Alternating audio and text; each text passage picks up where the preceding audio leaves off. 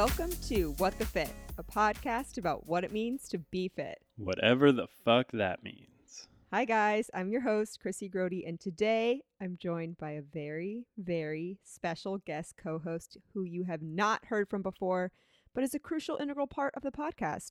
It's our very own Sheriff of Soundtown, Brad Dubin. Hi, Brad. Hello. Brad's on today to run through the intro portion of the pod- the podcast, like we do with every episode. We run through the same three questions. Before I chat with the main guest, we will talk about our favorite workout. We'll talk about the thing that we want to talk about. We'll talk about a wild card question, and then you'll get to hear from a very dear friend of mine who's been living in Copenhagen for the last few years, learning yoga in India, teaching yoga. She's a new mom. She gets really vulnerable about her experience thus far with motherhood. It's a beautiful conversation. Okay. Hi, Brad. How's it Oh going? gosh. Oh, hello. Thanks for Here coming on. Hi. Oh man. Welcome to this side of What the Fit. Yep. Brad is usually behind the scenes. He's the one responsible for delivering the podcast to your ears every week. So I think it's important for the people to get to know you a little bit, the listeners to get to know you a little bit. No, I know. I know. And this is uh, all I've wanted ever. Except when Uh, I asked you, you had a full blown panic ever- attack. Heard the, the podcast. I said, when's she gonna ask me? And and you know, two years later, and and and I'm terrified. Yeah. You'll be fine. You'll be great. We really appreciate all you do. You work on all the editing to make it sound perfect. You Wow. remove all my annoying noises that I make. Try to You the burps. What all of the things you recently put together that beautiful edit for Christopher Smith's episode. If you're listening right now to this episode, honestly just just turn us the fuck off and go Mhm. back and mhm. listen to It's Christopher Smith's story. So much more important than this. it it a hundred percent is it's more important than like most things Yes. like really that I've ever been a part of. Yeah. I feel like, um, but certainly this conversation. No, cer- certainly, but I mean, but this is important too. We are, we are important too. You are important to this podcast.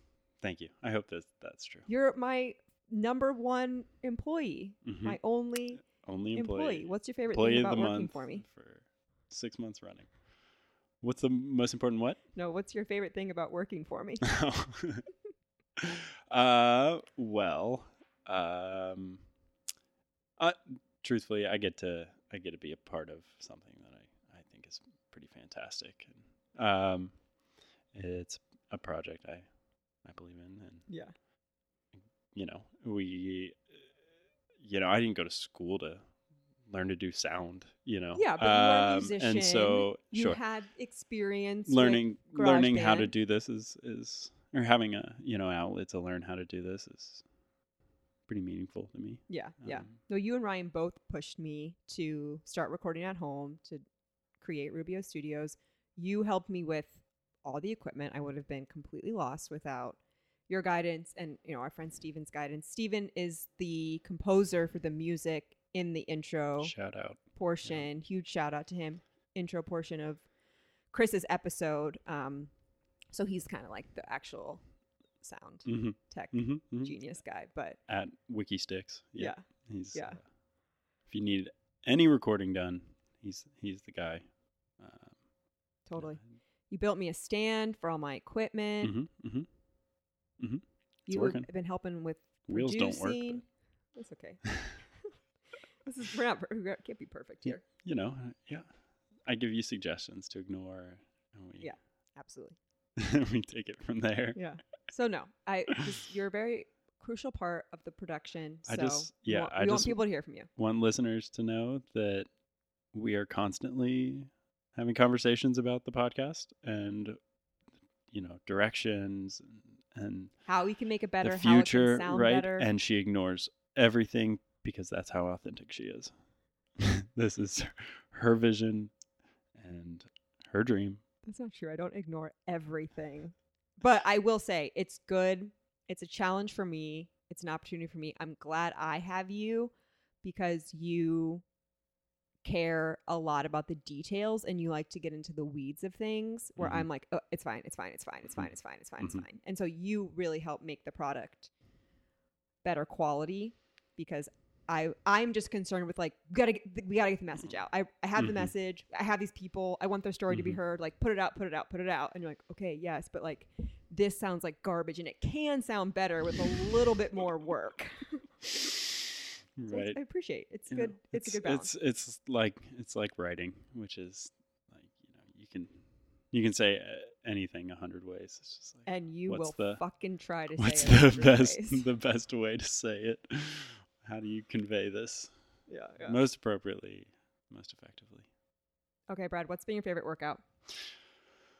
I know what was not my favorite workout this week, Okay, what was that? which was getting up at 6:30 this morning to go to the Over the Rhine YMCA Yep. We went to the Y this morning for a workout. and I It's honestly might be the thing I'm most proud of this week is that I got at 6:30. it's true. I did wake up, run four miles. That was fine. Having not worked out really for like the past two weeks. Yeah, you've been busy. I got a yeah, I got a shoulder thing, and um, it felt good. It yeah, felt good. you ran on the treadmill for four and a half miles. Mhm. Did you do anything else? I was lifting while you were doing Um, that. I did. I did some a little bit of row stuff just to kind of move my shoulders, Mhm. see what felt what felt good. Yeah. Um, none of it did.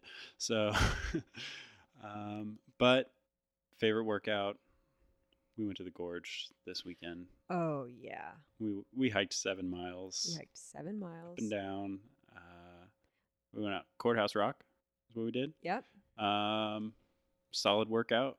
I thought so. The last quarter of a mile to get to Courthouse Rock was just like straight up and down, uphill because we took the weird windy route. and I was just like annoyed at you the entire time Yeah, because classic. you were so far ahead of me. Uh-huh. I'm Uh, like, why are we hiking together if you're just gonna go off and hike by you yourself? Gotta, you got to set a pace, you know. Well, I couldn't keep up with the pace. I, you know, that's why I don't like going in front. But you did like going in front. You kept pushing me Okay. out of oh the yeah, way that's because that's to because get you in front of me on the trail when I was trying to lead because you I were, could set the pace. You were wearing a CamelBak that made a sh- sh- sh- sh- sh- sh- sound and you and off of annoyed. your lower back at every step, and I couldn't hear it at all if I was in front of you. Oh. Yeah, but it was like it was like deafening. No, I right do. I do like to go hiking with you and Ryan because you definitely do push me Mhm. to go faster. But it's true. You lose you lose a lot of the beauty if you're you're just plowing through. plowing through. Yeah. I had was admiring no beauty as I was just staring at my feet, panting heavily, trying to make it up. I think we need to find this balance of um, speed that gives us a good workout, distance that gives us Do you a good know how workout. we find that balance? Is time, when I lead it. The When ti- I'm the so leader. that we're not out there also for six hours. We've never been out there for six hours. Well, I know it's because we're we're flying through We're these, hustling, these which is good. I like it. I I personally want hikes to feel like a workout. Like I want to go to like get a good workout. Right. And I'm not compl- I'm not complaining about the hike that we did at all. Like Mhm. it was a good workout. It was challenging. hmm It maybe could have been a little bit Slower. No, like I, I would been would have been fine going the pace that we went if I was leading it and I didn't feel like I was trying to catch up. I don't like the feeling of trying to catch Sure. up. Sure. Sure. Okay. That's that's on me. No, it was a beautiful hike. Just the It was a time I'm beautiful going, day. Come on. this That was good. That was a good one. That was going to be that was going to be my favorite workout, but then I did a workout yesterday. hmm So do you know you know what my favorite workout is? No, I guess it was Monday. Monday, you uh, yeah, you PR'd. I PR'd my Yeah. trap bar deadlift. Mm-hmm. I picked up off the ground 250 pounds Mm-hmm. and set it back down on the Mhm. ground Mm-hmm. one time. One time. That was great. Well, I started, I did 235, 245, 250 each one time. So Mhm. it's like compounding. I don't really understand how that so works. So really, you PR'd three times. I don't really understand. Yeah, I guess I don't really understand how that works. But Johnny, you know, kind of talk talks about it in a way that that sounds like he knows what he's talking about. So I listened to him. No, but it was great. I felt think really good. does.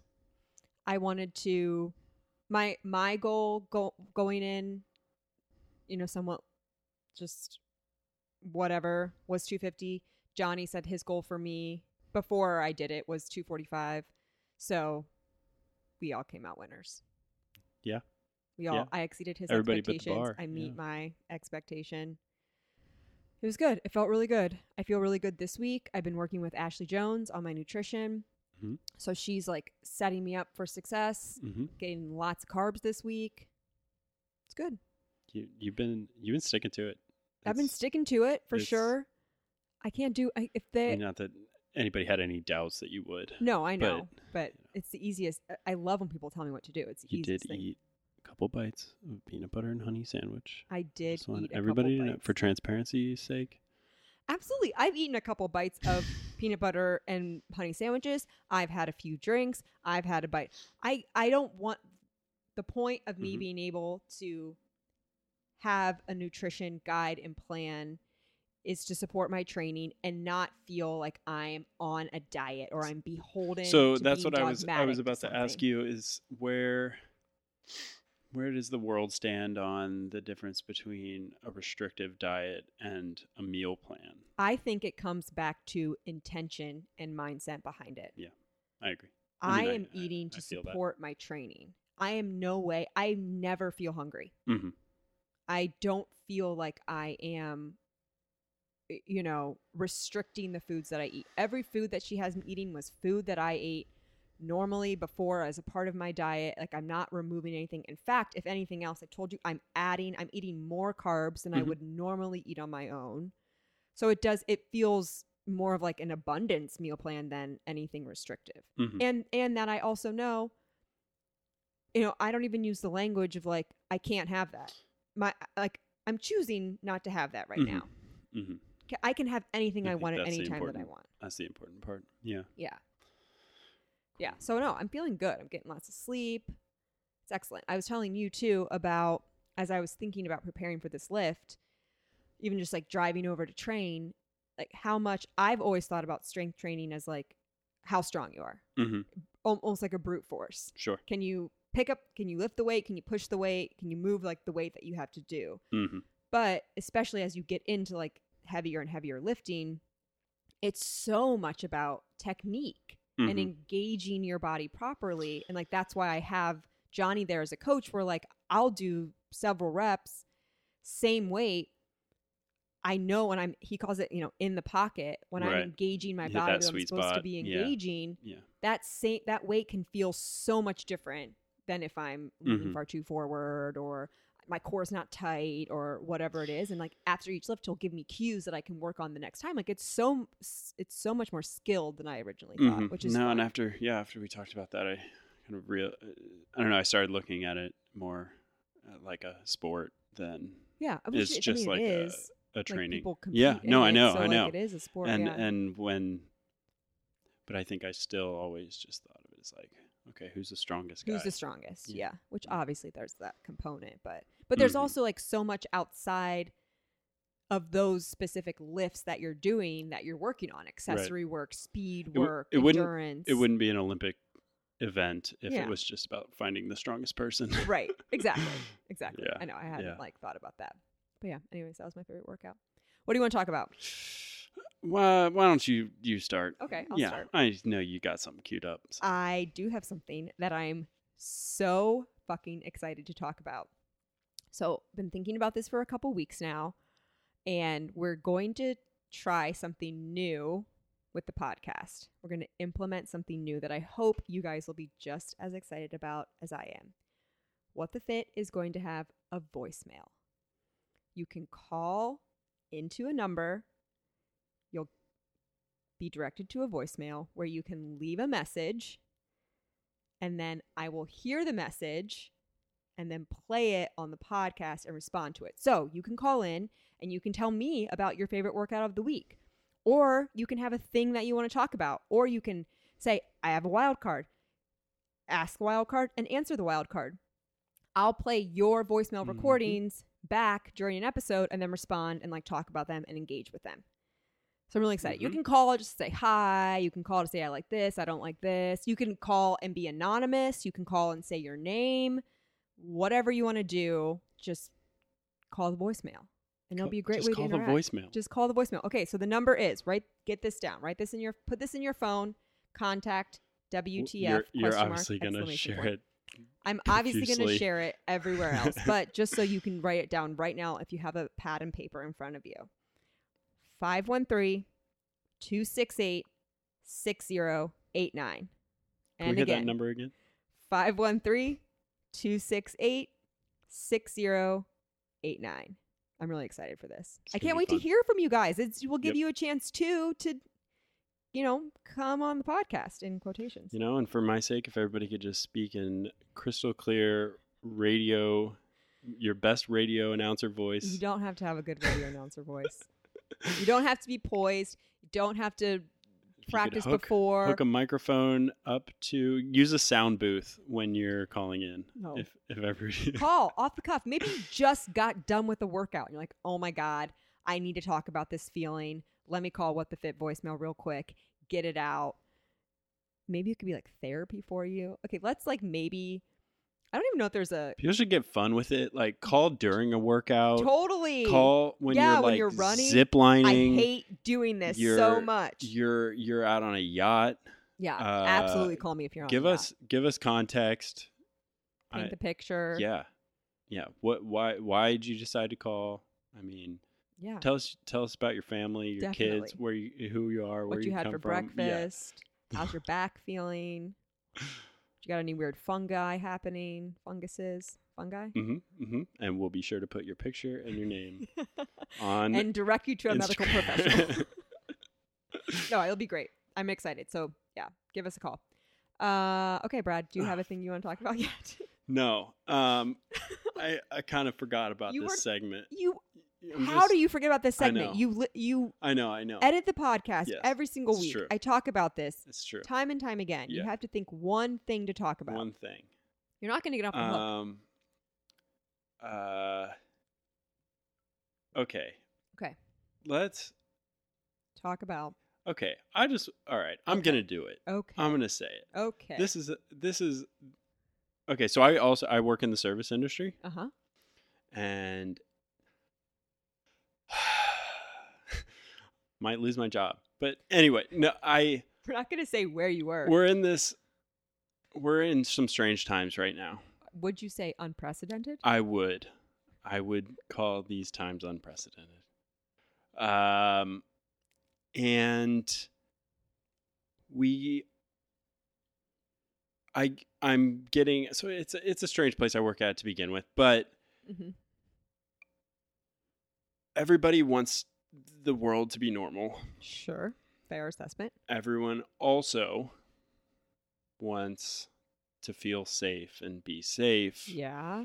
and precautionary hmm and they there has become this sense hmm or I get the sense that that customers, patrons, even and I think this goes to stores, to everything else.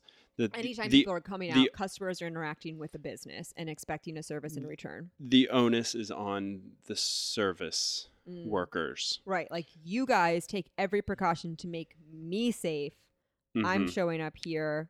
It's And your job. I'm gonna I'm gonna tell you to I'm gonna come whisper in your ear because I I'm sick of yelling or I'm gonna like corner you against a wall to tell you that like hey our table over there needs water right um but you, as a server, better be back six feet from the table. better yes Wear a mask. Yes. Don't touch my plate. is this been sanitized why why Yeah. aren't you wearing gloves Yeah. gloves aren't more sanitary than clean hands Yeah. um and and i and i don't know a solution Well, I Okay. think this is nice to just make people aware. Maybe they And have some behaviors maybe I'm just- aware of. i'm just bitching yeah sure, um allowed to do that. but it's it's something i'm in, i'm noticing increasingly that that i mean because you can't please everyone and so the people you you have to take measures that at least ensure everyone's safety Mhm. right um But also, you don't have to go out to thank eat. you that you was don't have my to next go, point Like th- it's not an essential thing. it is not So if you are And- choosing to go out, and you I have to accept some of the risk and also accept the responsibility to take care of yourself Yes. and other people. Yes, I think that there's there there's a yeah, it's a privilege to be able to go out and eat and or to go shop, Yeah. whatever. Um, and when people are paying for something, they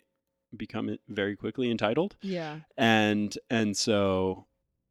I, I, I I guess yeah that uh, this is just a plea Yeah. for some mindfulness no, that I, and, or I s- like that. some awareness. I like that because Um, it does. There is now this weird power dynamic shift in that people get to sit there without masks, and eat, Mhm, which uh, mhm. yeah, obviously that makes Mhm. sense.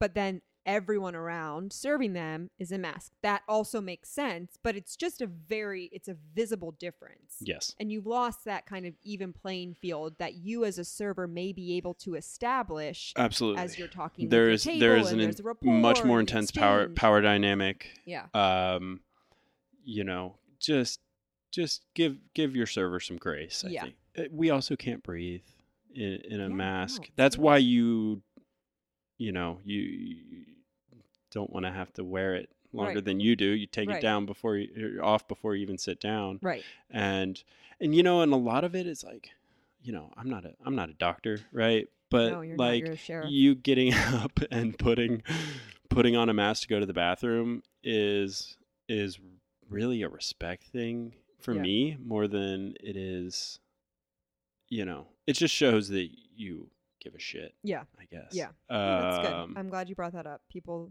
thank you maybe have not thought about Okay. that, and this podcast is all about awareness. and people are hungry when they show up to restaurants too which Yeah, I just am. compounds the Right, they're, like, not that yeah nice. right Like, bring me my right. food now. yeah I know. I get it. I get it. we're doing a lot of extra things. Things get slowed down, and you know, right. Yeah. Exactly. More wiping, more hand washing. Yeah. I don't know what else. No, to do. yeah, yeah. I mean, you know, uh, I work in a multi-story building, and we're not allowed to go to the kitchen. Right? We have a poli- you know a a practice to not have departments interact. Right? And um, it's just one more. Right. You know, thi- you- things like that. Right? What do you think is like one thing that people that are going out to eat and going to restaurants and interacting Mhm. with anyone in a service industry, hotels, whatever it is, like what's one thing that you think would make a big impact that they could do Uh, I don't know. if this besides is- stay home? the right answer. No, I was going to say um, that um, following up your lovely dinner with a thank you so much for all the extra stuff do, That- can't can't can't pay my rent. oh, oh, right. Okay. So um, I think that you should you should you show always show your gratitude Mhm. with money, and and that's a stupid or like that sounds gross to say, but no, your. this is a They're providing you transactional service, yeah. reaction or you know interaction Yeah, right um, I like that. so Okay, cool, cool, cool, cool. Um, uh, mindful of anyone that's coming to our What the Fit live event Woo. Next week. I'll be there. at Comfort Station. Sheriff of Soundtown will be there. Um, it's my jurisdiction yeah, that just be friendly and nice to the bartenders. Tip your bartenders. Order some cocktails. you should always tip on free drinks if that's if people don't know that Oh yeah, that is true too because they're still doing the work to make you the Yep. drink. yep you should tip if you a bartender makes you a water Damn. Okay, well, thank you Just for saying. letting us know Just saying. things. No, I know it's good to know. It's good to know. We're know. trying to work on our whole self wellness here. you know Okay, wild card. If someone wrote a biography about you, what do Mhm. you think the title should be? hmm hmm so uh uh listeners i want everyone to be mindful that i was given this wild card No Uh, one cares. last no one night bad for you. You had- during during the presidential debate uh or whatever we're gonna call it whatever that was the shit show. yeah did you see that someone said that the next one should just be a fist fight outside the chili's parking lot because that's where we're at right now um so uh one of my best friends and i used to like regularly make this joke about anytime we would do something that was like stereotypical of Uh-huh. one another it would Right. be like such and such the brad dubin story Oh yes, of course, Right. sure. and so uh my favorite was always i would always say yeah no yeah yeah yeah no yeah Right, and just say yeah, no, back and forth yeah, again. and Yeah, you do do that. yeah no yeah the brad dubin story Yeah. is i think a pretty appropriate title yeah, no, yeah. uh, it Brad really just explains captures my the essence yes, of you as a uh, human. my indecision my uh you know, I, I'm I always feel like I'm treading lightly through the Mhm. world and Sure. you know apologizing I don't want to be more here. than I should. I'm gonna say whatever you want to hear. am for the way that I am. Yes. Sorry, I'm alive. Don't mind me. um, uh, another favorite. mm, This also is, I think, pretty appropriate. Is uh, we started at the bottom. Now we're a little bit above the bottom. A I like that biography, one. I like that one. the life and times of Brad Dubin. one. I like that one. Okay, so I used to think about this all the time. Oddly enough, I'm like, what would my autobiography be called? I, I thought you. Okay, sorry. Go on. I go can't remember like what I had said or like at different stages of my life because I literally would be thinking about this since I was like. Didn't you have one in college? That I was had one the- in college. Yeah, okay, we're I'm gonna, not we're, say No, we're gonna get It's there. Too dumb. Come on. No, I had one in college, but the one that I would have now is if you can't baffle them with brilliance, or no, if you can't dazzle them with brilliance, baffle them with bullshit. Fuck, I messed up my own fucking autobiography title. It's in my Instagram bio, so I think it's appropriate. Wait, was this our autobiography or our biography? That someone else is Autobiography. right. no, I'm- biography. Someone else is writing. Okay, okay, good. Someone else is good, writing good. Not that it would make a difference. No, it wouldn't make a difference. Um. So that's mine. If you Mhm. can't dazzle them with brilliance, baffle them with bullshit. Mm-hmm. mm-hmm. That's the ta- title of my book. Story of my life too. Story of my life. Yeah. Uh. You know, it's a lot of fake it till you make it. Sure. It's a lot of like. I always say it's it's like the Catch Me If You Can Yankees pinstripe scene no where they talk about about. like the Yankees didn't they just they just needed to like you know catch the other teams off guard with their great pinstripes. Oh. it's how the Catch Me If You Can guy Just gets like through the showman. gets through the like the airport horse. with all those hot girls on his on his arm. Yeah. Nobody nobody pays attention to That's you. us, just a bunch of big fucking phonies, Mhm. flashy peacock Mhm. phonies. But we look good doing it.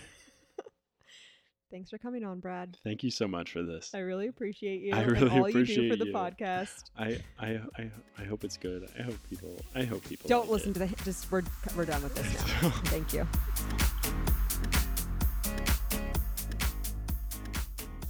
My guest today took a leap of faith to follow her dreams, moving across the world to Copenhagen, Denmark with her husband. Ignited by accomplishing the difficult goal to move overseas, she fully realized her passion for yoga. For her, it goes beyond the physical workout. It opens the heart, frees the mind, and connects one to their truest self. She received her 200 hour training at the Rishikesh Yoga Teacher Training Center in India and is level two Reiki certified. As a new mom, she's also received her 65 hour prenatal and postnatal yoga teacher training. Please welcome one of my very best friends in the whole entire world, Hannah Lyons with Power Yoga Copenhagen. Oh, Hi, Hannah. I'm gonna cry. That was beautiful. Can we just end it there? no, no, we have so much more to talk about. We cannot Aw. end it there. Oh, I'm that was so, excited sweet. to see you. I'm so excited to see you. This is awesome. I know. So I hope that I hope that this episode just sounds like two old friends finally finding the time to get together and chat because that's really what I we've want it needed, to we've needed that. It's been too long. I know, but life is hectic. You're joining Yeah. from Copenhagen. There's obviously the time difference, which is Yeah. you know hard to manage. You're a new mom to baby Yeah. Hugo. yeah, you could. You've got a lot going on. You guys are traveling all over the place.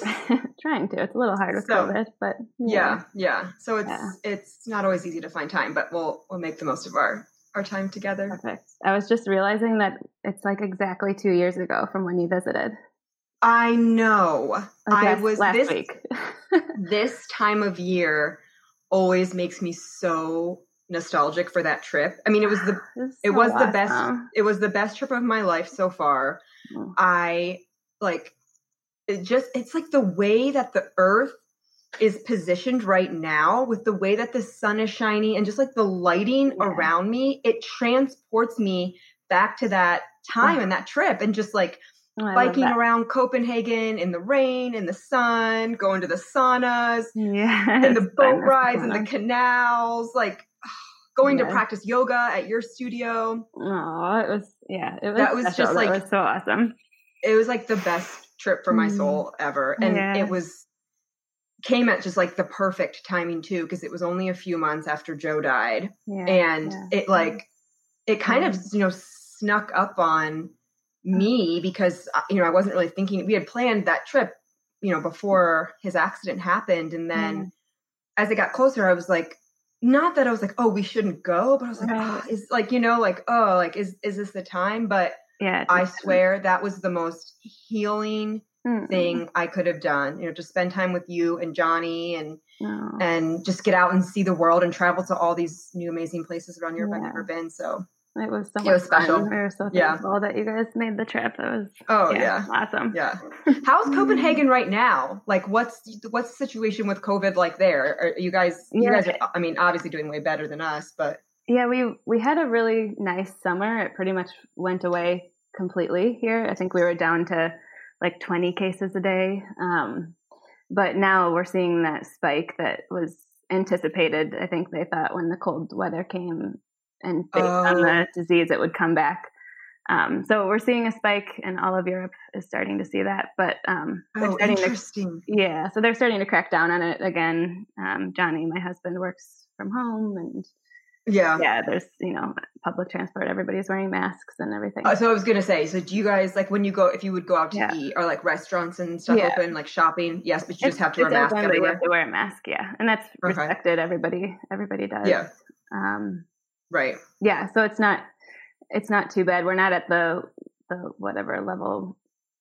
Yeah, More who harsh closed down. Ri- but Right. Right. Okay. might, might get there. For fitness studios like your yoga studio, do they wear masks while they're practicing, or can they take off their mat on their We mat? can take off the mask right Yeah. now. Yeah, they just we have it limited, so we can only take 19 students right now, and Oh, okay. um, so it's just a little bit more spread out than than what it was.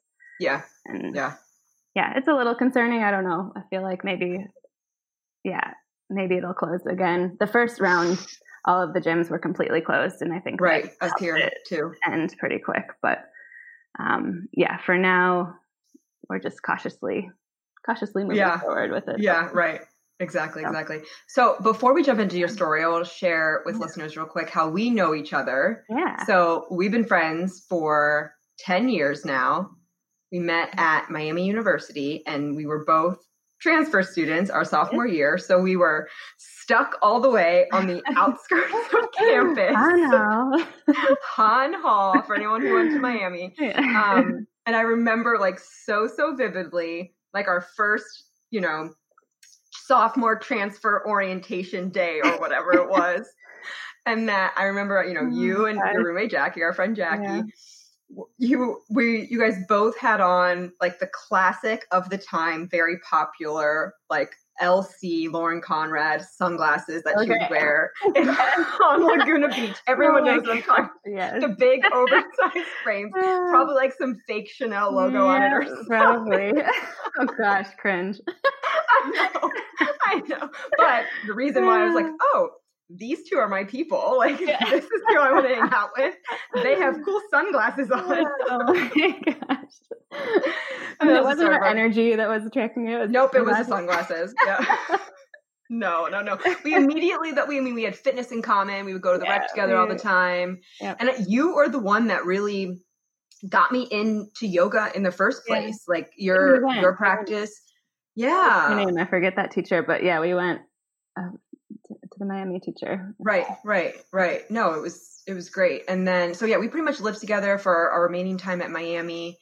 You stayed an extra semester Mhm. and and then traveled around the world, right? Really quick. Where did you go when, you, Yeah. when you and Johnny graduated? Yeah, when we graduated, we went to Australia for two months. So Okay. Oh, it was just Australia for two months. yeah, When yeah. did you do like Fiji and all that? yeah, that was um 2014. Hannah is a world class traveler. She's been. do you have like a count of how many countries you've been to? I don't. I, I should count. I should count You that should up. but- that. Yeah. yeah no we were we were lucky um yeah what was that 2014 that year johnny was traveling Oh. to singapore a lot for work so we just kind of tagged on to those trips Oh, some, that's right. Yeah. Some And you climbed.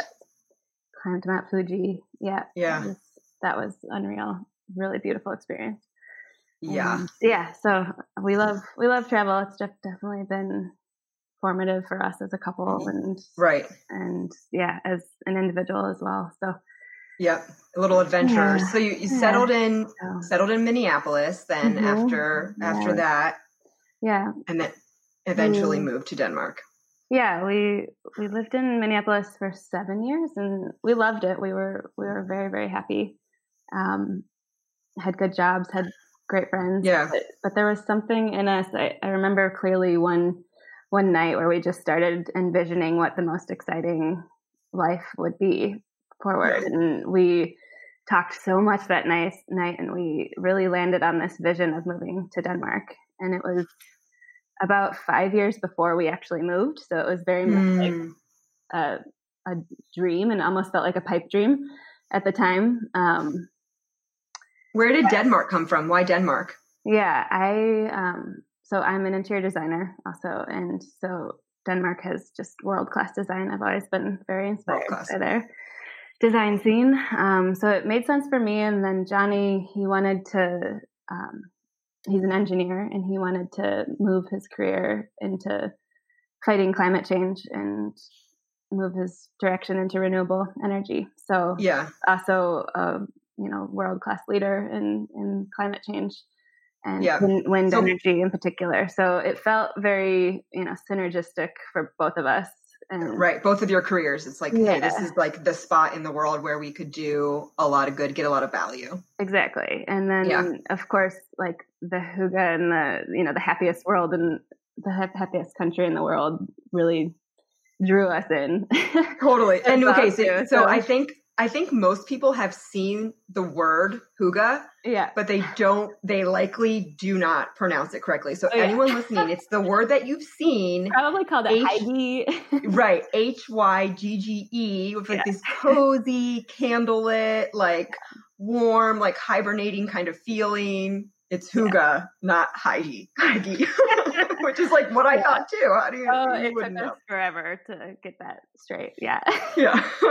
It's a challenging language, but So yeah, wait, did I just did I describe that concept well? And that's like a Yeah. very distinct, important concept for the Oh, yeah. culture, right? very distinct. It, it weaves all the way into parenting styles and even into my design career. Like I would be in a meeting and the clients would say, "Well, that's not hygge," and you know, so it's very ingrained in their culture for generations and generations. It's not it's not the trendy thing that we know it as. Right. But yeah, Right. you did you did explain it well. I think the there's so many definitions, but the the clearest could be um, cozy togetherness time. So Oh gosh, like- just sounds so nice. yeah, so it's it's leaving the screens and the phones, you know, away and just really being present. It has it has a lot to do with being present in the present moment and Hmm. creating the atmosphere to really just create that joyful, cozy, you know, yummy time. I mean, it's so it's so clear. Like even when when visiting, there you have tons of outdoor dining options. I mean, it's very European in the sense of like Mm. Yeah. lined the streets. There's tables outside. But the thing that always struck me was at each chair there's a big blanket. yeah. So like if you wanted to eat outside, and obviously it's a you know cooler climate, but like you can just snuggle up in this blanket. It's maybe Yeah. removed now for COVID, but I was Yeah, like, that's just like yeah. the best idea. and yeah, cafes stay open through the winter for for that reason because that's the other thing is Danes love outdoors and being outside and maybe Mhm. it's because of the apartments being so small, but you know, really enjoying being outside together. Yeah, and no matter the weather, Yeah, no matter like the weather. everyone's out Yeah. because the weather in Denmark is is crazy. It changes Yeah. like a Chicago, like at the drop of a hat. It's sunny, it's raining. It's sunny, it's raining. and you still ra- you still ride your bike through the rain. We dragged you through that. Yeah, experience no, it was great. and It was a great experience. yeah, then you know where the hygge is born from because you know if you're that if you're going to bear that weather, you need to get cozy. That's like the therapy after the storm. hmm hmm no, totally, totally. So happiest country in the world, cozy time, and Yeah. so you guys had this dream, kind of Yeah. five years pipe dream, and the pie in the sky idea. How did it come to? to fruition? So then, Yeah.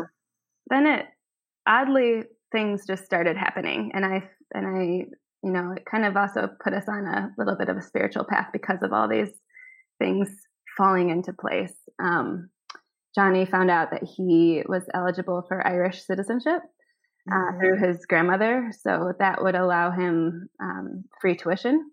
And he knew he wanted to go to a master's program. So when he found that out, and this was after having that dream, when he found that out, we were like, okay, maybe we can actually, like, maybe we can actually do this.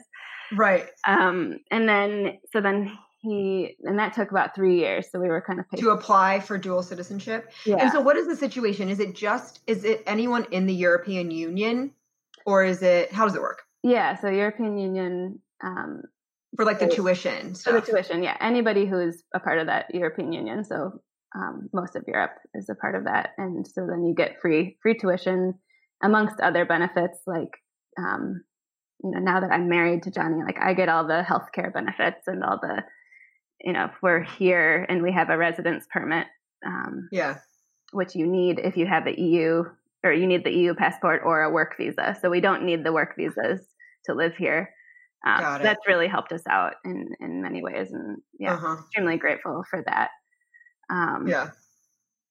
So yeah, that was kind of his first that step. was kind of the first step, and then he applied for the program, and I kind of all along wasn't sure what I would find, but just trusted that I would find something. And I wanted to mm-hmm. wait till he kind of for sure got accepted and that for sure we were going forward with it. Right. Before you start thought of your designed a job. Yeah, yeah. exactly. Yeah. And then, so then when I was telling my company that we were, that we were leaving and um, my company I worked for for seven years and, you know, just I remember you were so nervous to do that too. so nervous to do that because I care about them so much mm-hmm. and um, didn't, yeah, a part of me didn't want to leave and wasn't ready to leave, but I also really knew deep down in me that this was right. And even yeah. though it was terrifying, I didn't know what I mm-hmm. was, I didn't, you know, it, we were really dancing with the unknown at this point. We really didn't know what was ahead for us. I just mm-hmm. knew that it was right, especially, yeah, yeah, for both of us. Yeah.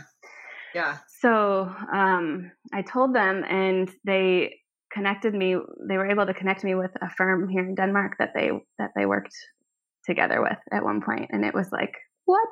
So I, I ended up um, consulting for both of them for some time. Yeah, for mm-hmm. the last two years. Mm-hmm. Yeah, and, great. Yeah. So that so was, everything kind of just fell into place. It felt like, and we also saw a bunch of omens along the way, and it just it felt very like we were being called there. And yeah, well, I want you to I want you to share share one of the like stories and omens that you guys had because you went you after you got married in 2018. Mm-hmm. You did you do your wedding your honeymoon in? Yeah, yeah. You came. You went to Copenhagen. Yeah, we did Copenhagen and Iceland and Ireland, and yeah, Copenhagen was first. Oh no, Ireland was first, but yeah, Copenhagen. Yeah, we came here, and it was so it was before we knew it was possible to move here. Mm-hmm. Um, and it was kind of a feeling of scoping it out, like, do we actually want to do this? yeah. And and yeah, we we just immediately fell in love with the city. Like it it honestly felt like that feeling of falling in love that you you know mm-hmm. that feeling of falling in love with a human it felt like all of those bodily sensations just completely rushed back to us and it oh, felt so yes. like calling us tingling all over and so after the first day of exploring we were sitting on the canal. Um, New Nyhavn, is, you might have pronounced it as Nyhaven, but it's, it's pronounced Nyhavn. It's that colorful, quintessential um, canal yes. in Copenhagen. And we were sitting along there having a glass of wine and just, you know, talking about how incredible the city was and how much we want to make this happen. And we said, we have to, we have to make this happen. And yeah, a little side story before I continue with this moment was that um, three years prior, I had a yoga teacher who gave me a mantra that I really latched, latched on to. Um, it was, I believe in the good things coming. And um, at that time, it was actually, maybe it was earlier. It was when Johnny and I were kind of on a break and I, I need, I really needed it. It, it was mm-hmm. somewhat of a dark time for me and I really yeah. needed that mantra. And I made it my alarm clock at that time. So I would see it every day when I woke up. And then I really hadn't used that alarm clock for years. Um, forgot about it completely. Yeah. And so then fast forward, we're sitting on this canal and I say, we have to make this happen somehow. I don't care. Like we have to make it happen. and out of nowhere, my phone starts buzzing with this, I believe in the good things coming alarm clock Oh, yeah. off.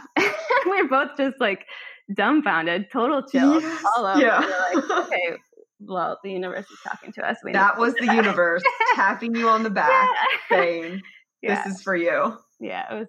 it- Yeah. it- I love that story. I love when you I love when you told me that story. yeah, some magic to it. So hmm yeah, so it, the whole thing made us really start trusting in our intuition because it uh, it really was. There were so many unknowns with this, and so many people thought it was stupid, and you know, so, you know, Yeah. we were leaving a really safe life um, With all your families around, really supportive, good friends, income, communities. community, yeah. yeah. everything. And so I can see where people thought, what are they doing? Um, so there was some some fear, but something in us made us trust so deeply that this was right. And Yeah. honestly, it's brought so much abundance and, and joy. Yeah. So, and No, for sure. You guys are like both of us. So living very- living your very grateful. Yeah. yeah living your best life well and it sounds you know we kind of right we you packaged it and, and put it in a nice tidy bow and it's like all right we had these calls from the universe and we moved across country it was not that linear it was not that Right, easy not it's a difficult journey it's a difficult Yeah. decision to eventually come to Oh, absolutely. and make Yeah. yeah yeah yeah. Thanks for pointing that out. It's For sure. no for, for yeah i think that it's a lot it's a lot and you were Yeah. how old i mean you were 20 how old were you 30 It it was three years ago. 29? So 29. 29 Yeah. Yeah, so You like- Newlyweds, we had just gotten married the year before. And yeah. So yeah yeah. but a really great story of kind of like following your intuition leading it there yeah. what would you say is the biggest maybe you can't pick one thing but mm. some differences between american culture versus danish culture and like your way of life Yeah. Um, yeah, I think there's, I- mean, in general, you're very supported by, by the government and there's a, Mm. a human aspect to it that I really empathy it, yeah, there's a deep empathy with amongst everyone, and I think there was a thought of, oh, are Danes going to be cold? I think there's a mis- misperception there that Danes are really cold, cold to Americans and judgmental, and we just didn't receive that at all. Mhm. we were so pleasantly surprised at how open-minded and accepting they were yeah and that really trickles that's not just denmark too it's you know copenhagen's a really um, diverse city it, people from all over the world live here it's very cosmo, cosmopolitan and you know we have friends from not just europe but also south america and africa and china and australia so all over. Mhm. and just the general feeling of this kind and open-mindedness that exists in the world has been so beautiful to receive yeah. to witness. And um you know you truly can i really feel like i can be myself here completely and yeah. and embraced. And it, everyone just seems to embrace one another so yeah um yeah not that that doesn't happen in america i don't want to you know say that in a way that it's putting americans down but i think my my um preconceived notion of moving here was that Europeans might be a little closed off and a little judgmental, and that just like was very much not not the case. yeah dispelled yeah. one yeah. one one thing that always stuck with me that you told me was that it was kind of like built by this like land of introverts that like there's like there's like quiet spaces and there, it, and it's you know recognized not as something that you should want to change about yourself or that something that you should be ashamed of. Whereas here in america it's like well if you're an introvert then you have to like almost apologize for being Yeah. that way. Yeah, yeah. and like in this in this culture it's more celebrated. Like on public transportation it's like you literally it says like you don't speak. Yeah, it's quiet. Like don't just shut up. Be with your own self. Yeah, sometimes guests are very intimidated by that when we get on the trains. It's yeah, totally quiet, which is so nice. It's this yeah, there's definitely a respect. Um, yeah, the Danish culture has definitely taught me that there's a respect for each other's space and personal space, and there's Mhm. also on the flip side this whole celebration of community. So it's an interesting balance of the introvert and the extrovert, Mhm. and it celebrates both in their own in their own way. Right. There's even Yeah. like a place like during recess for Yeah. kids, right? Where like they can go just be quiet by themselves. Yeah, yeah, that was the school across from us. We there was yeah a rooftop patio that was called the quiet zone. So if you didn't want to play, you just wanted to be with yourself, you could.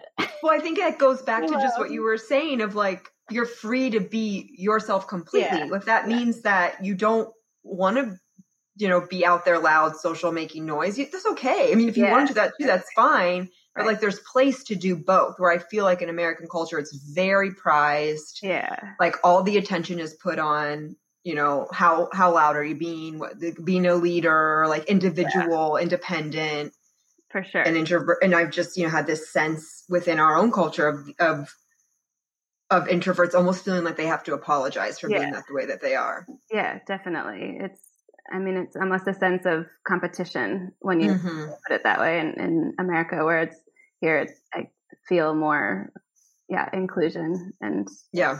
So, yeah yeah so when did you decide to pursue yoga teacher training yeah, so that was um, uh, a year into living here. And I would say that was another gift of moving here was that that first year, especially, was very introspective.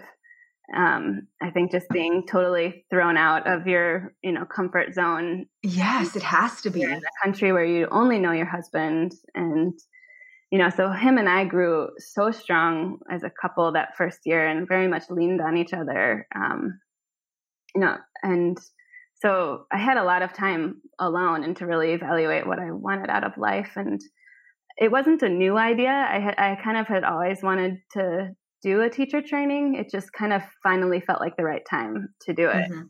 um, I've been practicing yoga for I think maybe 12 years now, and um, in Minneapolis, I had a couple of teachers who you've probably experienced that teacher who gives you a class that's so much more than just a workout, and it's for sure and it's like therapy mixed with energy work mixed with mixed with a kick-ass workout.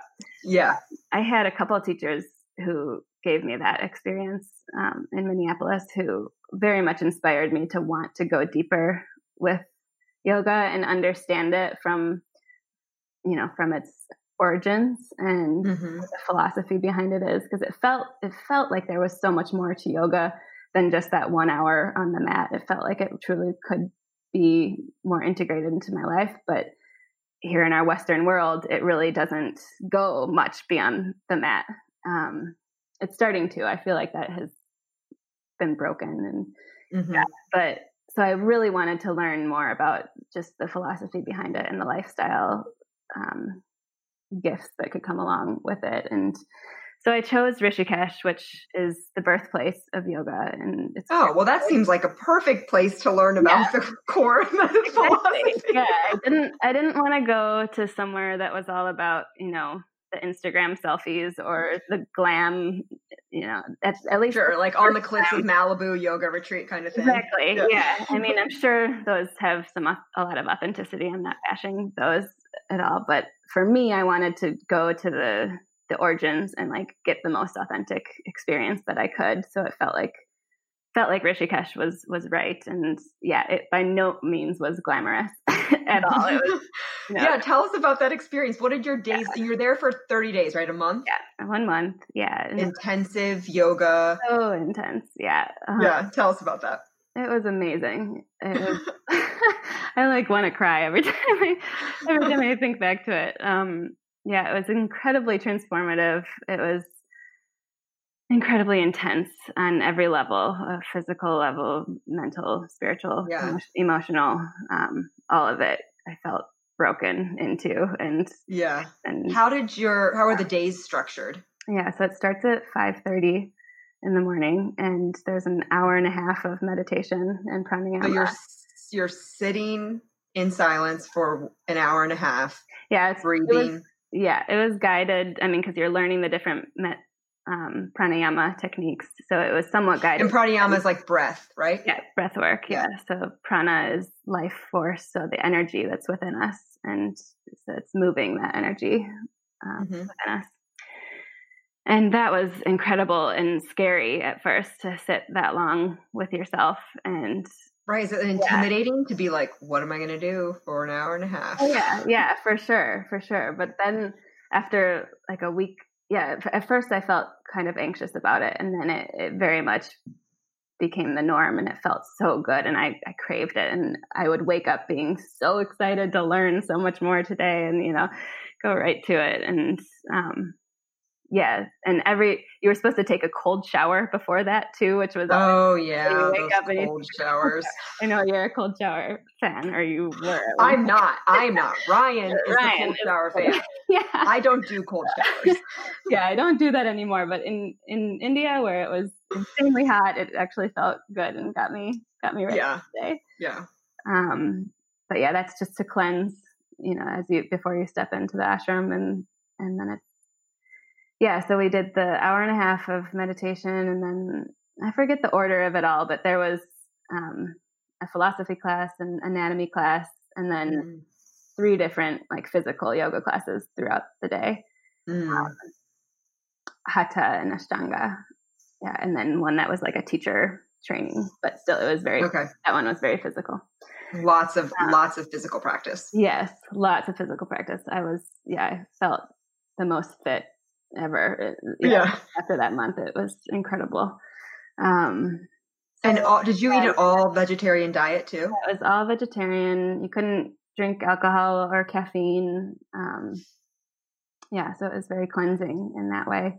And that mm-hmm. I, I stayed a vegetarian after that. I felt so good on that diet. You still are. I know. Yeah. I know that you were when we were visiting two years ago, but you still yeah, are vegetarian. Still vegetarian. It just feels the most right for me. Um, and yeah, it feels like what our planet kind of needs right now too. And mm-hmm. it just, yeah, it felt the most right. So I'm still that. That had a big, big influence on me. I still don't drink coffee. I still don't have any caffeine. Just um, oh, no caffeine. I'll occasionally have a green tea, but nothing really beyond so, that. So, and you were a caffeine drinker before you went oh, into yeah. into India. Yeah, big time. So, and so, did, was it just you felt so good not being on it that you were like, okay, I don't need to go back to this? It was very clear that my anxiety was linked to caffeine when I. Interesting. Yeah. Wow. That completely went away. And alcohol too. Alcohol and caffeine very much influence my anxiety levels. So yeah, freeing myself yeah. from that felt incredible. And yeah, um, I still don't. Well, I I did drink after that, but in the fertility phase of pregnancy, I stopped drinking and and then I wasn't drinking through the pregnancy, and now I obviously still, still really yeah. now I still really don't don't drink much. I'll let myself have some wine, but I don't.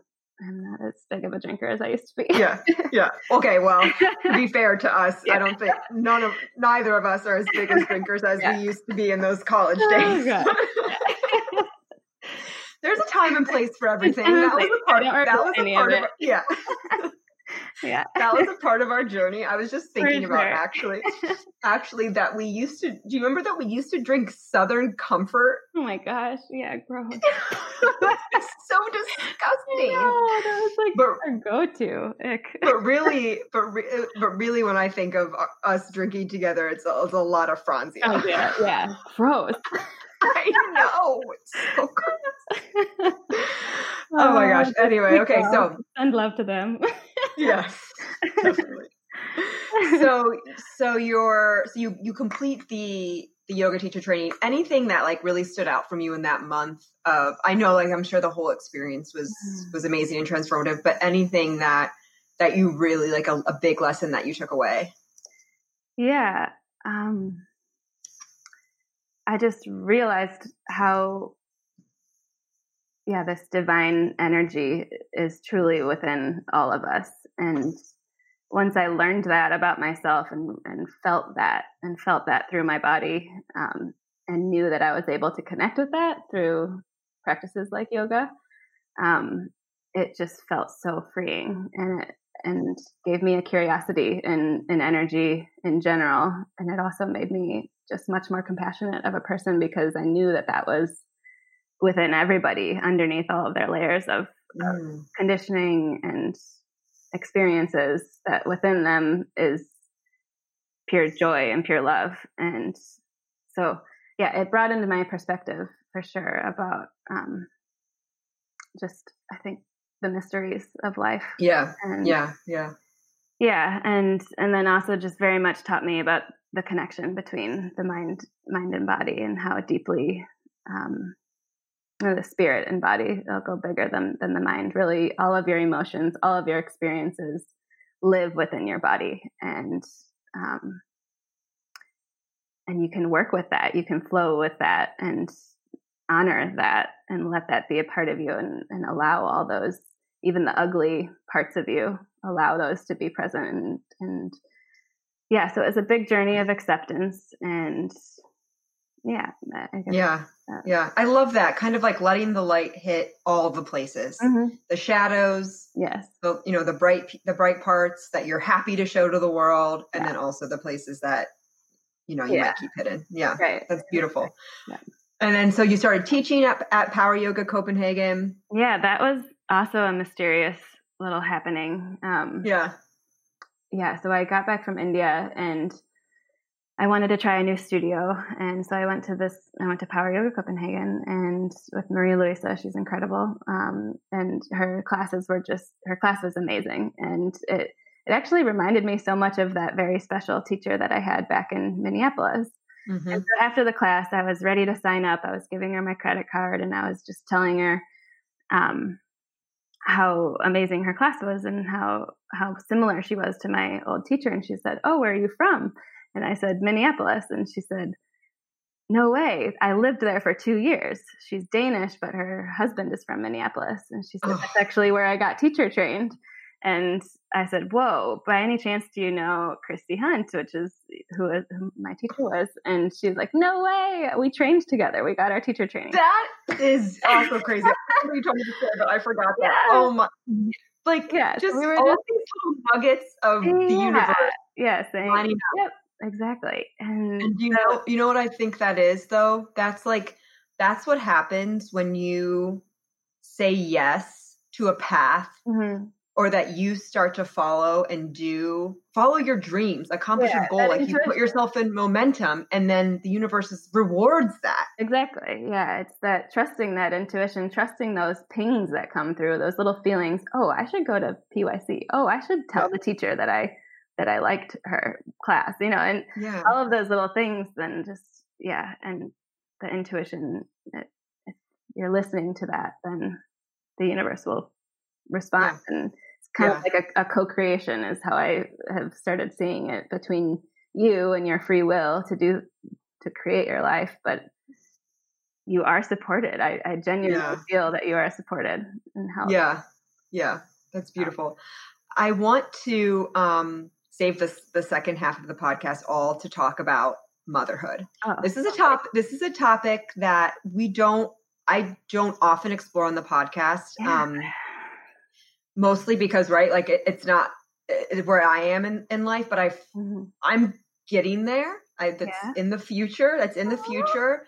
And mm-hmm. um I also think it's just so interesting to hear about people's experiences and i think it's like anything else that we talk about to like remove this this shame or remove this like mm. i'm at this alone or this yeah. is only happening to me yeah. or you know like this is a solo experience like i think there's power in coming together to share stories and Absolutely. and help people feel connected because it's it seems at least like it's fucking terrifying and it's yeah. scary. I mean, it's amazing and beautiful, I'm sure, but like I'm in a place where I'm like, this sounds sounds like the most terrifying thing in the world. oh my god. Yeah, b- both terrifying and incredible. Mm-hmm. All wrapped mm-hmm. into one. Yeah. yeah. Um where to begin? Well, so so did you you had some fertility issues, right? How long did you yeah. try to get pregnant? It took us six months, so that's not. Oh, no, okay, okay, okay. I don't know why I thought that it would well, much longer. But. It was longer, okay, so it was six months of actual trying, mm-hmm, and then mm-hmm. but it was a year and a half before that of cleansing my body from from um, the birth control. Oh yeah. So um, you know, I wanted to release that from me so that I could get pregnant because hormonal birth control can really screw things screw things yes. up Right. Um, and it was crazy. The purge like had horrible acne, horrible. Mm, I I've heard so many people many go through a similar experience. Yeah. Yeah. So I'm Mood I- shifts. yeah, Like, crazy mood shifts. But then it felt incredibly freeing, and I felt like I was returning to myself. And mhm. yeah, so that was a year and a half worth of time, and then it was six months of like very much intentionally trying. okay. So, Yes. We um, want to have a baby. yeah, yeah. But even in that time, I feel like it was so. Well, my heart goes out to every mom who or person, woman who goes through a hard time with that because it is so emotional that time. Even though it was just six months for me, it, it still every single month is you think it's going to happen and then it, and then it doesn't. So um, it's really learning to let go of expectation there and just trust that the timing will will happen when it's right Yeah. I know that can be really difficult. yeah absolutely but um but the time became a, a gift to me because again it, it became a time of, of healing and introspection and by the last months i was realizing um just that i don't want to pass on any insecurities to a baby and i want to like heal as much of that as i can get as much of that out of me as i can before welcoming in a baby and maybe maybe just maybe that's what i need in order to get pregnant like maybe Mm.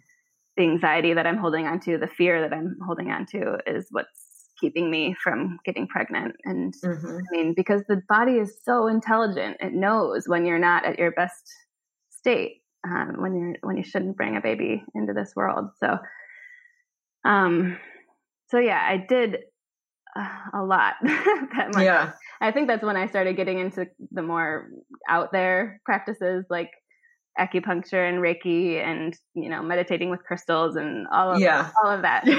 sure. You're like, give it to me all. I, like, Give me all I'm of it. open, I'm open to all of it, you know, because I, I want a baby. I'll do anything. Yeah. exactly. I, I worked on the physical piece of it for so long um, with my diet and giving up alcohol and all of that. And so it finally came to a point where I wanted to work, or I felt like I needed to work with the energetic part of it. Mhm. Um, so that's what led me to Reiki, actually. And um, that's a whole nother story we can get into. Yeah. But, but yeah, so the fertility journey ended up feeling like a beautiful gift in itself Yeah. because I felt like I stepped into my power in a way. And I, Yeah. and, and by the time that Hugo came, I felt very ready for it. And it was almost as if the fears about it had all dissolved. Yeah. Did you do anything while you were so you got you got pregnant with Hugo? Did you do and you did did you not you didn't know what the sex was or you did? We found out after 20 Yeah. Yeah. Yeah, yeah, yeah. Okay. Um did you do anything like while you were pregnant that was like kind of like helping you prepare for motherhood? Like books, research, like what did that look Yeah. like? Yeah. Oh my gosh. Um, so I went to one prenatal yoga class, and the woman just was so inspiring. Um, and she she kind of put me on this path of empowerment with some good Mhm. books. Um, so the books that really impacted me were um, Ina May's Guide to Childbirth Mhm. and um, and active birth and those two books paired together were just yeah extremely empowering um, they taught me so much about the mind body connection in terms of pregnancy and how um, our bodies know exactly what to do to give Sure, they have to, right? Like they They've to for know. millions, yeah, millions Yeah. of years women have been giving birth, right? And just in the recent um, centuries, have has the birth gone on to like a, a table or a bed, um, and that Mhm. happened because there was a king who wanted to watch his prince come into the world, and so sure, of course. said It was no. definitely a man that made that it was a decision. Man, it was the first man that was ever recorded to be a part of like a birth, and it used to always just be women, and um, and on the table. So then after that, that became the norm because that spread through Europe and then spread to America too. And um, but giving birth on a bed on a table is not how our bodies are designed to to give Right. birth. Is it like an all fours situation? Yeah, all fours. I know, and like no one likes to picture that. I don't personally like to No. picture that either, but the natural order. exactly um yeah so it just i very much realized that my body was capable of this, and I, I really felt um, that I could have that trust in my body if I worked if I worked with it, and if I released the fears around giving birth. Um, mm-hmm. And thankfully, here in Denmark, that is the attitude. So it's it's not a notion of the doctor is the one delivering the baby. It's a notion of the female body is delivering the baby, mm. and that is a big difference that I between Denmark and and America. Um, so right. I actually didn't see any men besides my husband during the entire birth experience like no doctors. It was only midwives and they they respected this notion that your body knows what to do. And yeah. as you are staying calm it, and flowing with the waves that come with you the contractions um, then you'll deliver your baby. I wish that you could see my face right now. I'm like this is still this is still an area of it all that gives me a lot of anxiety okay. and fear. Read this book because it is it is truly empowering and it's yeah it makes you excited i was actually excited to give birth and oh I, my god i got to that place and i feel like if women are, are open to it you can get there too so so your delivery experience was it like what you envisioned and what you imagined? Oh gosh. How did it go? I mean, it was way more intense than I think I Yeah, that's what right. But it, but it also was like way more beautiful than I and again kind of spiritual than I thought it would be. Um, I feel like you definitely got to go to a place. You got to yeah. go to a spiritual place. Yeah. Yes for sure. Your your body i mean if you allow yourself to be in your body like that then you're experiencing the craziest waves that your body you know can witness in in life. So um were you like in a hospital? It, like what? Yeah so the um the system here is it's a hospital but it's set up like a birth center. So it's oh, okay. the best of both worlds in america. It's like you have the bathtub and the low lighting and the you know comfortable setting with the birth ball and all these things to make it a more active birth. What's a birth ball? A birth ball is just a just an exercise ball that you can hang hang yourself over.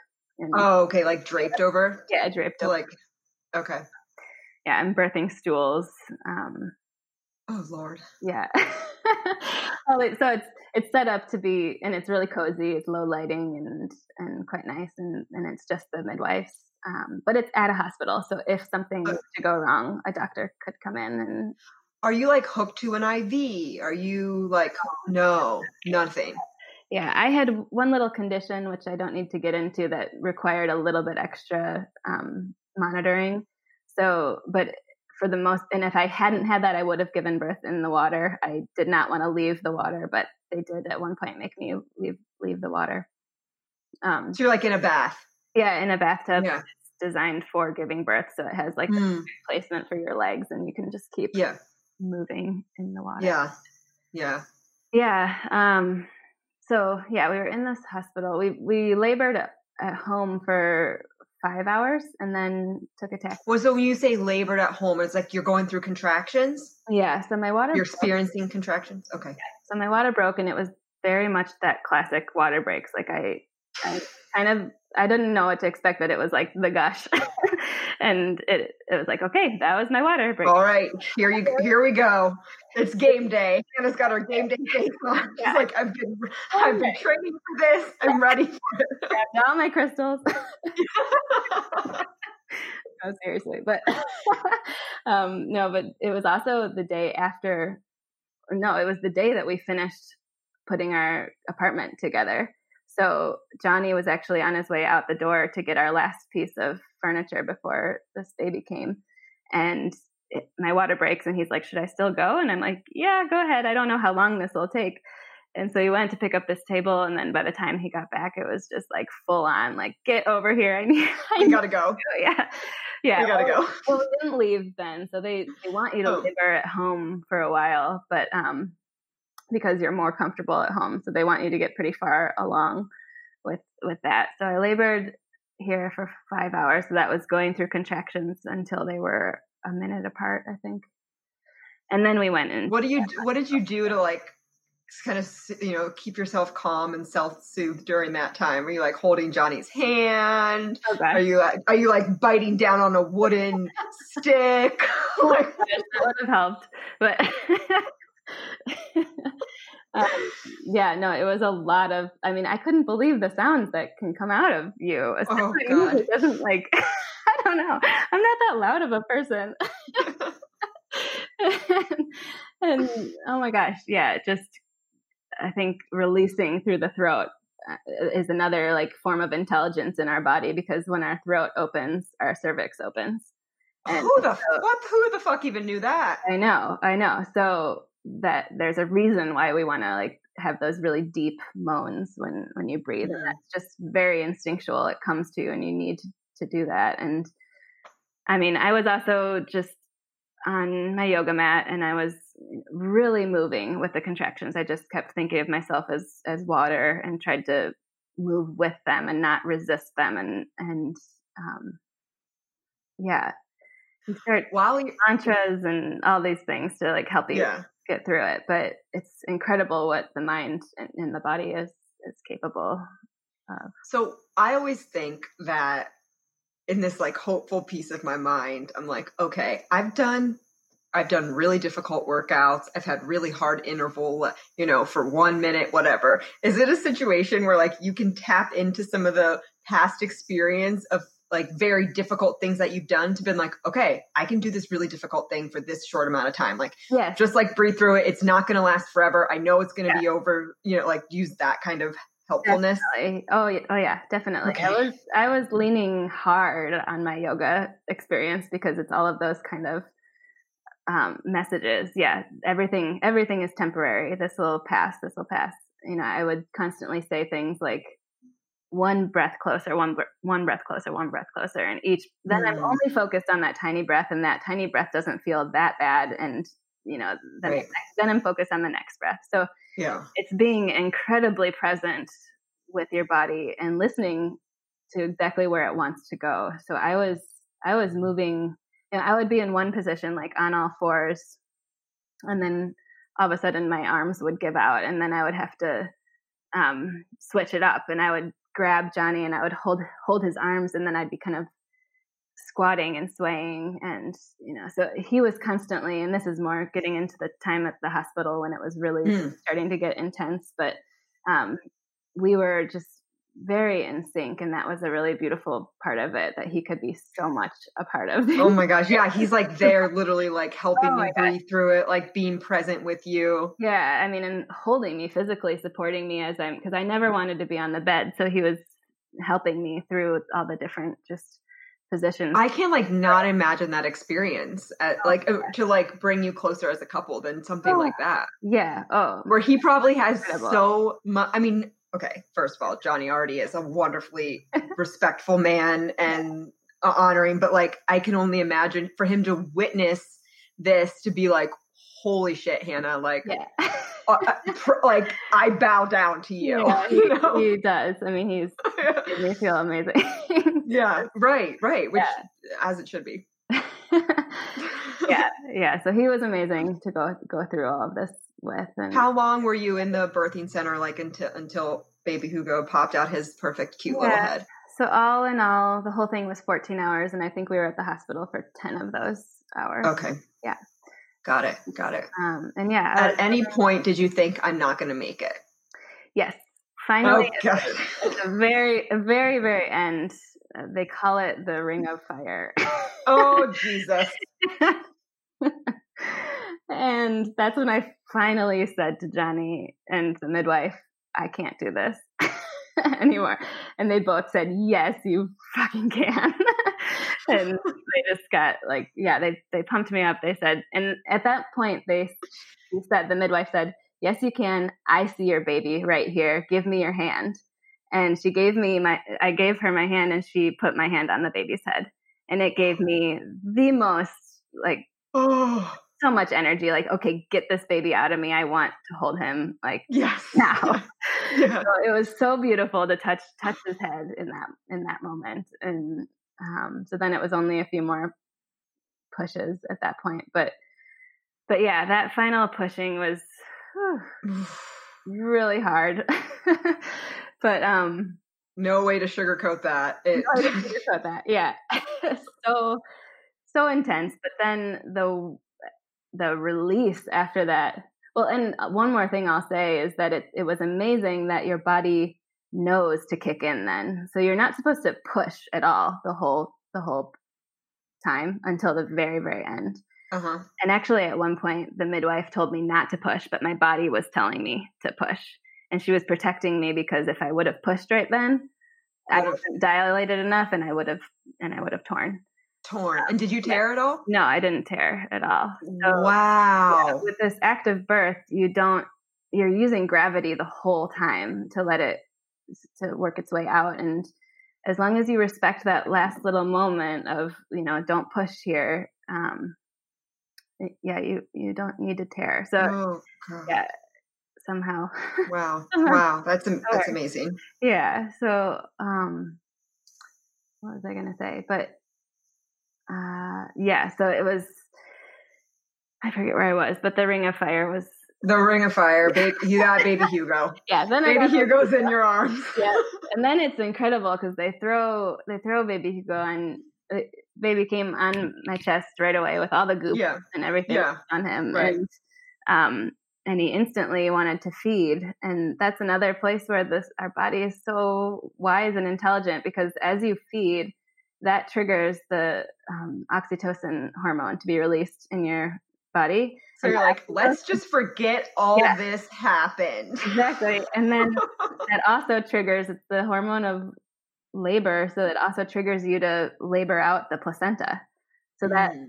that is like very intentional that if you didn't have that hormone boost then it would be really hard to get the placenta mm. out because you also have to birth the placenta which i never knew i felt like yeah. it's hardly ever talked about but right right um and they also wow. gave me acupuncture during that to help the placenta come out so that's where these midwives here in denmark were just like absolute angels and wizards and they yeah. well, the, all the magic and right. Well they're like professionals right? Yeah, that's a, yeah. that's their craft. Yeah. They're gonna help you get that baby out. Right. And they're they're coaches. so grounded like incredibly grounded. The the term for midwife here is earth mother. It's Jord, oh. and i just i love that name yes. because they are just like so ground give you such grounding energy mm-hmm. confidence. Mm-hmm. And I mean, we had the most incredible midwife, and she was just kind of on the sidelines the whole time, giving us affirmations and cheering, cheering, kind of cheering me on, saying, "Perfect, perfect, that's it, you're doing it." Yeah, yeah. your body knows what to do. You're, you know, it, just repeating those kind of things, and it was exactly what I needed to hear. And she really didn't intervene at all through it. So wow, yeah, that's amazing. And so then you have this perfect little baby boy, Hugo. Yeah. And he's how old now? Eight months. He just turned eight months yesterday. So. Eight months. Yeah. Um, I'm assuming like you breastfed, breastfeeding are still. Yes. Yeah. With, yeah. I'm feeling I'm very lucky because I've been able to take this year off. They give, they give right. That's year. one point that we didn't bring up in Denmark. You get a full year yeah. to use for maternity leave and talk about how you can kind of split it up between both yeah, parents, so, right? Yeah, so that it's for the male, it's mandatory that they take two weeks off at the beginning, and then on top of that, and it's and you're supposed to take off the month before birth. The female takes the month off before birth. So you get the month before, and then a year after the birth. And then a year after the birth is split between the husband and or the male and female.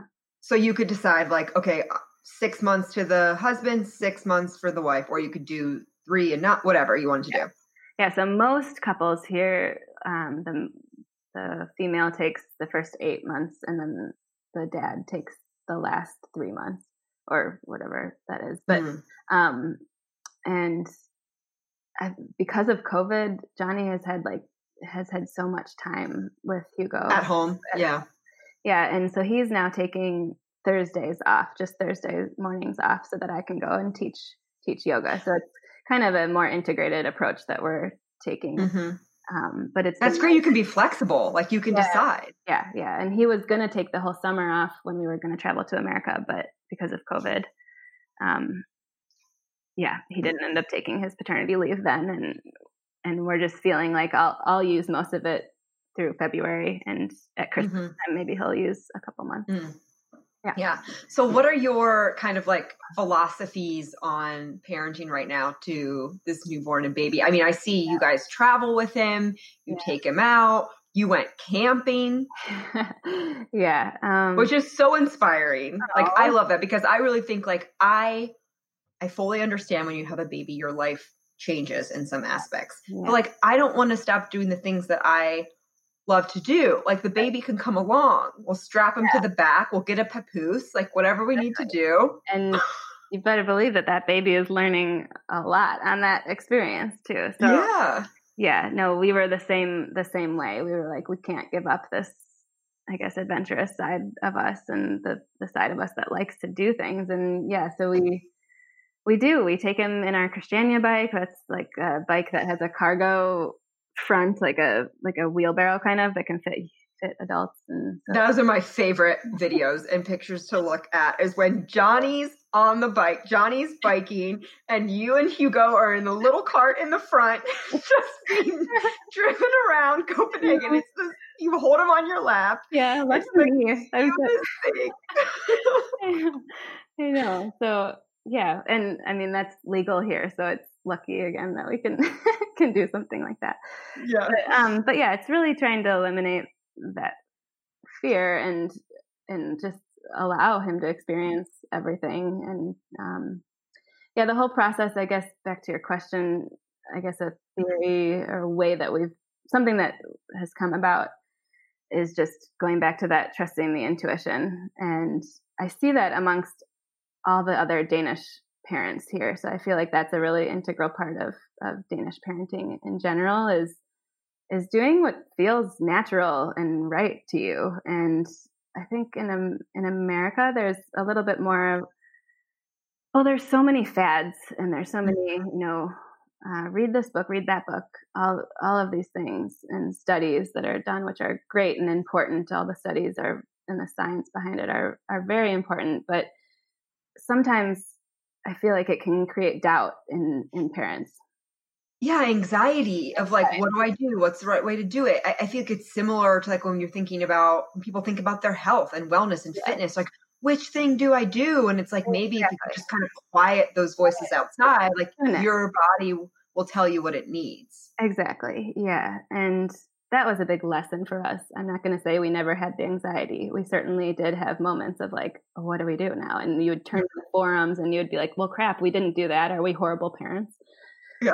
And, and so I really understand the anxiety that that mothers face. But as soon as we felt like we could kind of throw all that out the window and just trust trust ourselves, um, it really became easier um, yeah, and, and, I do see that amongst the other mothers here that there's a there's a element of confidence and respect amongst the other mom- mothers. So if you are confident in yourself, then you're not going to judge other moms and you're not going to shame other moms because you're trusting that they are also confident in themselves.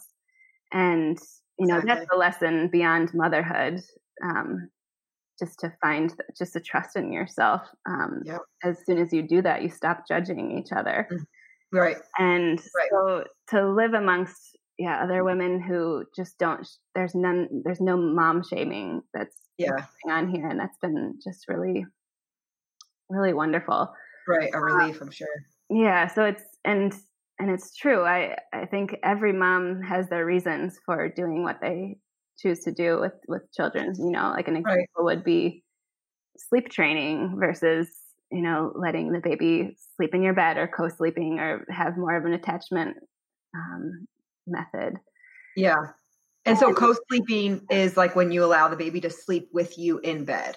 Yeah co-sleeping is in the same room and then bed share bed sharing is in your bed Got it. Okay. Both. Co-sleep in the same room, like a you'd have like a bassinet in the room or something. Yeah. Yeah. Exactly. Right. So, and then bed sharing. You're they're in the bed with you. in the bed with you. Yeah, and And so, are there different schools of thought that some people say no co-sleeping, no bed sharing?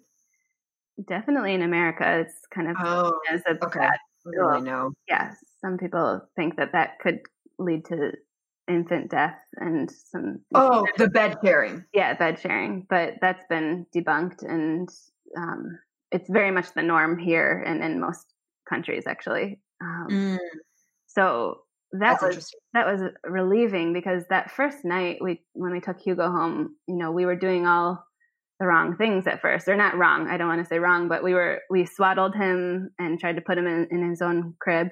And swaddling is just like wrapping him up tight in a blanket. And I always thought that that was just what you do because that's I guess yeah what we learned. Um, and it felt so wrong. He hated the swaddle. He wanted to move, and then and he absolutely didn't want to be in his own crib. I mean, if you think about it, and you put yourself in in this baby's body, like you were inside in a cozy womb for nine months, connected to this person. You think you are this person, yeah Sure. and and you can't move, and you don't. You're still learning how to breathe. you know all these Yeah. things. Like how freaking scary would it be to be left alone? Um, Sure. Makes and- total sense to me. and for me too, as a mother, it just felt so wrong to not have him right with me. Mhm. And for Johnny as well, he felt it too. So that night, we immediately said, "Well, screw this, screw all the rules. Like he's coming in bed with us," and he Mhm. slept perfectly once once he was there. And then something really nice about the Danish um, just system is that they send uh, home care nurses to you uh, to your house. And You're kidding me. No, so that support is really, really wonderful, and they um, they help you with you know the early parts of mothering. So it, you know, we were able to ask them, you know, is this okay? And I was so cautiously, I thought I was a bad mom for letting Hugo come and and I was shaming myself, and I was so timid to ask her, like, is this okay that he came in bed with us? And she said, oh yeah, that's the norm here. You can do that. There's just there's safe ways to do it, and this is how you do it. And so she Right. Like they ta- she showed you and told you. Yeah. some tips, and then she said, "Absolutely." And so every time we kind of felt like, "Ooh, this doesn't feel right," because it, in America it would be considered wrong. Um, we were so scared to ask her, and then she would always affirm that no, if that you know that's natural, and that's how we do it here too, and you know, and, and whatever feels natural to you is Yeah, Right. that's that's what it sounds like. Like mothering, it's not it's not a fucking math formula. it's No, not a science thing. It's like, dude, that's what works for you, and you know you're keeping your child safe, and you're doing what feels right for you and what feels right for you. Who the don't listen to anyone else. Do what you Yeah. want to do. hundred percent. Yeah, that is. Cool. Yeah, that has been the biggest lesson, and so, um, so things like in swaddling too. You know, she she said, "Oh no, actually, the babies like to move, and that movement is good for their brain. And if they don't want to be swaddled, don't swaddle them." So Makes sense. the last big thing, well, there's a lot of things that I've learned, but um, yeah, Danes love to bring their babies outside um, and give as much outdoor time to babies as possible, and and so you'll see babies napping in their prams outside of cafes, and that's an element of trust, obviously, that lives amongst this culture. But um, and once they go to daycare, they actually nap outside as well. Um, and so they claim, and there's been studies done that that makes for a really calm baby. And Yeah. true, you really don't see many fussy babies around around Denmark. So I think it's, I think that's because They've got to be doing something right. It's the happiest country Yeah. in the world. Yeah. It's wonderful. It's beautiful. It's magical. You can feel it in the air when you're there. they must do something right. yeah, I think it's that presence, that presence that they give to their babies. Yeah, and being outside. The. Yeah. Back to the The. Yes, exactly. Oh my Yeah. gosh. Well, Hannah, we come to the, the big question of the podcast. Mm, okay. What does being fit mean to you? Okay. Well, first, I love that you asked this. I feel like you're totally breaking down, you know, the perceptions that we've made our whole life, and we should almost be doing that with everything in our life. Just Yeah. looking at like why we believe what we believe, and I, your podcast has been so clear that it's all perception. It's all what we want to believe. mm-hmm. so, so yeah, kudos to you, girlfriend. And thanks, sam um, but yeah, to me, and we've talked a lot about this already, so it's I guess a good recap. But to me, to be fit is to be in tune with myself on a physical level and that metaphysical level, that thinking and feeling level. So I couldn't agree more. Yeah, when we're in tune with ourselves um, and really honoring our body for the teacher that it is, for that guru, that wise guru that it that it is, um, and we're nurturing it as if it's our own child, you know, and just really tuning in, then our spirit will be happy. Eh, eh, our psyche, yeah. our spirit will be happy, and if we keep giving it what it's asking for. Right. So I've really learned yeah to flow with with what my body needs and to not resist and and that helps yeah it's helped me look inward for that motivation versus looking at oh i want to look like her or oh i want to fit in these jeans or you know right it's like we just got to trust ourselves mm-hmm. i mean in a world in a society more so for us in the culture that we're in in in the states of that that you can't trust yourself yeah. that you have to listen to all of these external forces that tell you how to look how to act how to be what you where you should be in your life what this age means like this is what should be happening this is the rule book like just to say fuck all that stuff yeah yeah what do i need what do i need What's going on? and that takes practice yeah. it's it's oh, hard to so do much. that in the environment that we're in i think it would be hard humans it's hard i think that's the point of being human almost is to like that constant practice of, of listening practice. to ourselves and turning inward oh, but it's even harder in, right now Absolutely. Yeah. Yeah. Yeah. So. Thank you so yeah. much for coming on, Han. Thank you, Thank you for sharing your story, oh motherhood, so birthing, all that. Awesome. This is so much fun. Thank you. You're such an inspiration to me. You always have been. You are too. You are too. I love you so much. It's so good to see your face. Uh, I love you too. Where can people follow you? Um, yeah, Hannah has a, a, beautiful Instagram account. She is in designer, so her photos are just gorgeous, and she posts all the best adventures. Oh, thank you. Um, yeah, Hannah Lynn Lyons is the Instagram handle. So that's H A N N A H L Y N N L Y O N S. Yeah. Perfect. So, Thanks so yeah, much, and, and, if any of you listeners are in Copenhagen ever, please look me up and come to Power Yoga Copenhagen or come get a Reiki treatment. I know we didn't touch on Reiki too much, but that, yeah. Yeah. We can, I know. Well, as soon as you guys open the borders to us again. yeah, exactly. I know. as soon as Ryan and I were just talking about this, as soon as we're able, we're making a trip. We just like can't wait. You. Can't wait. I want that soon. All right. All right, listeners. Thank you so you. much. Thank you so much. Yeah. Follow me at Chrissy Grody at What the Fit Podcast. If you like the idea of more people hearing the podcast, rate, review on iTunes really helps. Uh, and if you love What the Fit, help support the podcast with a monthly contribution on the Patreon. And if monetary support's not possible, post to your socials. Tell your friends. Tell your workout partner. Tell your neighbor tell anyone. Thanks so much, guys. Love you.